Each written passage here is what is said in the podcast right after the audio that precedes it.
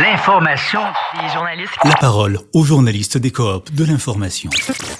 Alors, après avoir parlé de la campagne à Granby, euh, sprint final aussi du côté de Gatineau, Patrick Duquette du droit. Ça brasse sur les réseaux sociaux dans votre coin. Ben oui, je pense que c'est la première fois qu'on voit ça à Gatineau. En tout cas, un mouvement de dénonciation sur les médias sociaux qui s'invite dans la campagne. Euh, c'est pas un MeToo parce que c'est pas des, allégations de nature sexuelle. En fait, mm-hmm. C'est plus un climat de travail qui a été dénoncé. Ça touche, euh, dans le fond, euh, France Bellil, qui est une candidate à la mairie, qui est l'une des favorites pour l'emporter.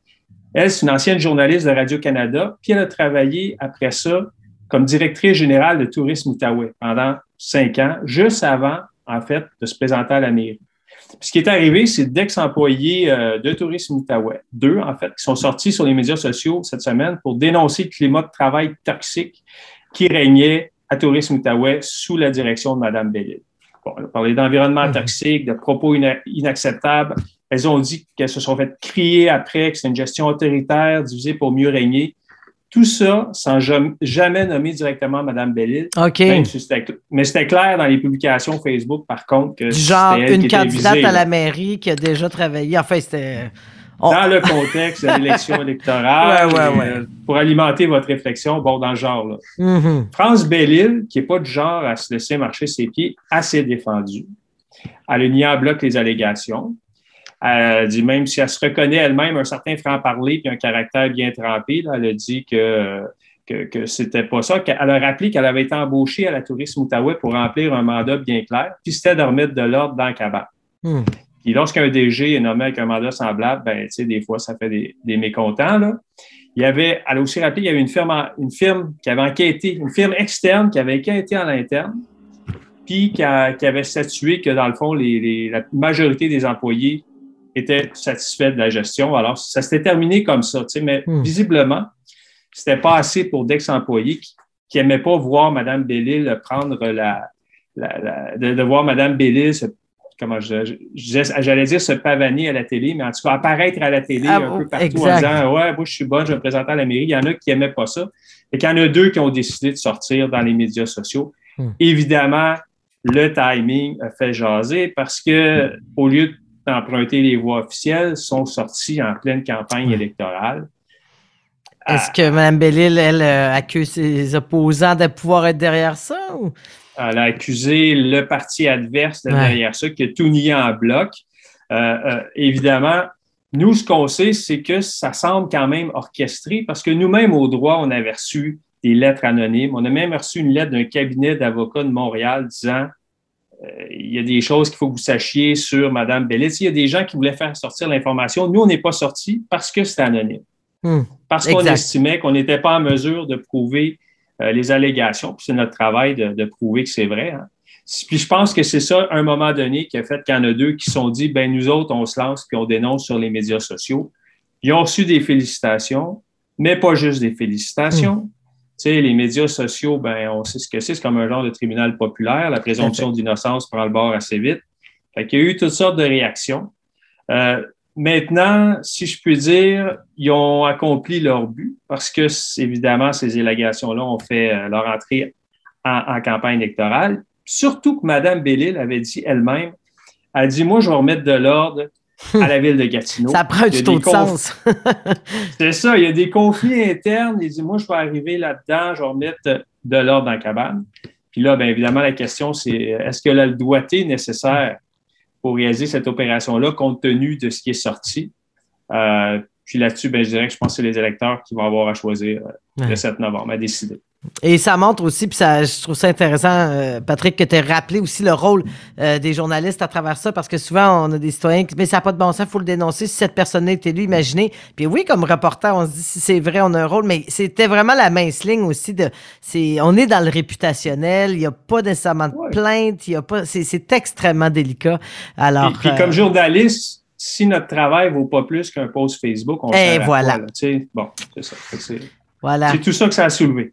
Excellente citation. Je la mettrai sur un T-shirt, Patrick Duquette. C'est bon. Garde-toi, Valérie. Vas-y. Merci. L'information des journalistes. La parole aux journalistes des coops de l'information. Alors, En attendant de porter notre T-shirt, euh, si un journaliste, notre travail ne vaut pas plus qu'un post Facebook, je me rends à, euh, du côté de Trois-Rivières, plus précisément Shawinigan, avec Mathieu Max euh, Gessler du Nouvelliste, du côté donc de Shawinigan. Il y a des citoyens qui envisagent prendre des grands moyens contre la ville après avoir vu leur compte de taxes augmenter de façon très importante. Peut-être nous dire qu'est-ce qui est arrivé? Ben, en fait, c'est euh, une saga là, qui n'en finit plus de finir euh, à Shawinigan, dans le secteur de lac à la Tortue. Euh, pour vous donner une idée, c'est un, un, beau secteur. C'est là où demeure Andrew Ranger, le pilote de ah! NASCAR, qui s'est d'ailleurs fait cambrioler il y, a, deux semaines, mais ça, c'est un autre dossier. Non, mais excellente façon de mélanger deux faits d'actualité. De situer, de situer la cala tortue aussi. Exactement. Du, célèbre pilote. euh, mais écoutez, pour, pour, faire une histoire courte avec un dossier qui est, qui, qui est loin d'être court, euh, c'est un chantier là, qui a été entrepris en 2017 euh, pour accorder là, à peu près un millier de citoyens au réseau d'aqueduc et d'égouts de la ville de Shawinigan. Donc, comme ça se fait à, à, à bien des endroits, euh, nouveau service, on consulte les citoyens, on leur dit voilà combien ça va vous coûter. Euh, sauf que là, il y a eu plusieurs problèmes. D'abord, le chantier devait se terminer en décembre 2018 et finalement, oh. ça s'est terminé euh, plusieurs mois plus tard, là, en 2019. Ça a mhm. causé énormément de frustration chez les résidents qui devaient circuler sur des routes complètement défoncées euh, à tel point que les autobus scolaires ne voulaient même plus s'y rendre pour aller chercher les élèves. Ils avaient peur de briser leur véhicule. Ça vous aïe, aïe, aïe. Assez révélateur, effectivement. Exact. Et, euh, et, ce qui est arrivé ensuite, là, ce qui a fait euh, sauter le couvercle euh, de la marmite, c'est qu'il y a eu des gros dépassements de coûts. On est passé d'un chantier de 43 millions à plus de 52 millions de dollars. Hmm. Et euh, je rappelle que c'est pas la ville qui assumait tous ces frais-là. Là. Ce sont des services qu'on va charger aux citoyens.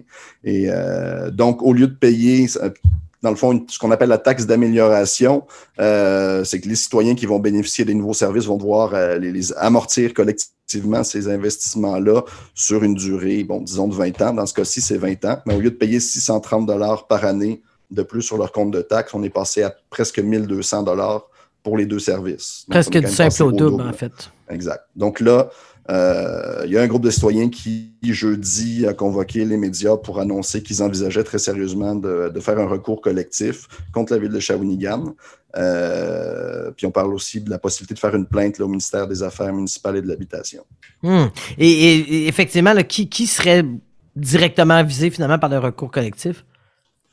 Il y a la ville de Shawinigan, naturellement, vu que c'est elle qui donne, c'est le donneur d'ordre là-dedans. Euh, mais les citoyens tiennent aussi pour responsable le maire sortant, Michel Anger. Hmm. Euh, pourquoi? Ils sont basés, euh, ils sont basés sur un article, en fait, que mon collègue du Nouvelliste, Sébastien Hull, a écrit la semaine passée, qui, dans lequel il y a plusieurs éléments là, qui semblent indiquer que Michel Anger, alors qu'il avait prétendu euh, avoir appris à peu près en même temps que les citoyens, donc à la fin 2019, qu'il y avait des dépassements de coûts assez énormes. Euh, en fait, il savait, selon ces éléments-là, il le savait là, depuis, euh, depuis déjà un bon bout de temps. en fait, ce qu'on a notamment comme, comme information, on, a pu mettre la main, Sébastien a pu mettre la main sur une communication interne qui montrait que dès juin 2018, il y a le, le, département ou la, division du génie de la ville qui se disait débordée par l'ampleur de ce chantier-là. Il y a aussi l'embauche d'une ressource qui aurait pu faire un suivi peut-être plus régulier, puis peut-être lever le drapeau rouge en disant attention, là, ça, il y a des dépassements de coûts, ça ne marchera pas. Euh, mais l'embauche de cette personne-là aurait été bloquée par M. Anger, euh, ce que euh, M. Anger nie cette, cette allégation-là.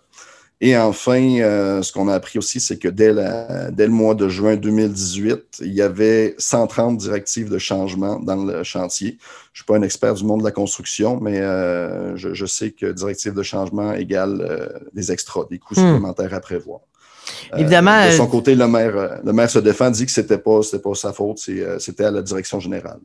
exact, exact. Et tout ça pose la question dans, le contexte de campagne électorale, des questions antérieures qui, relèvent de l'administration municipale. Dans du côté du maire sortant, Michel Anger, c'est pas la première fois qu'un dossier vient le hanter euh, en pleine campagne. C'est pas une campagne facile euh, hmm. euh, pour lui. En tout cas, ça fait c'est le deuxième gros dossier. Le premier, c'est on est toujours dans, le domaine de, l'eau potable. une usine d'assainissement d'un autre secteur du, du, lac à la pêche, dans le secteur de Saint-Gérard-des-Laurentides. Euh, une usine qui, ça fait seulement un an à peu près qu'elle est en marche et elle fonctionne pas bien du tout. Okay. Euh, Elle a même produit des rejets toxiques dans l'environnement.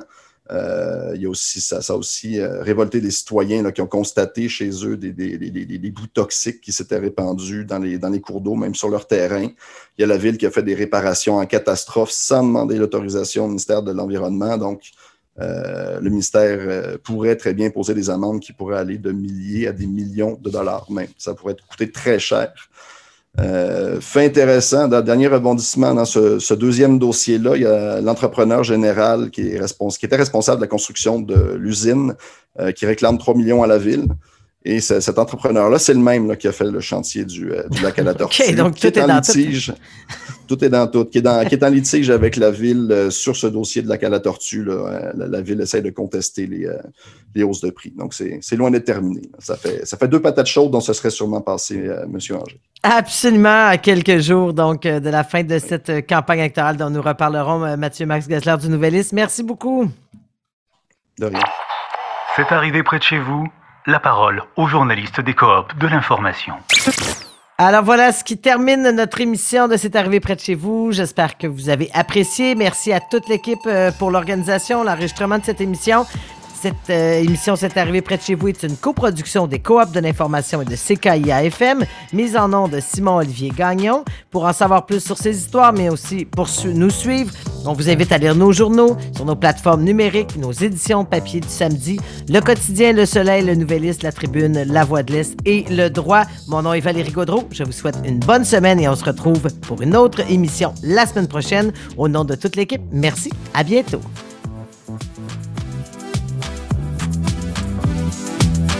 Thank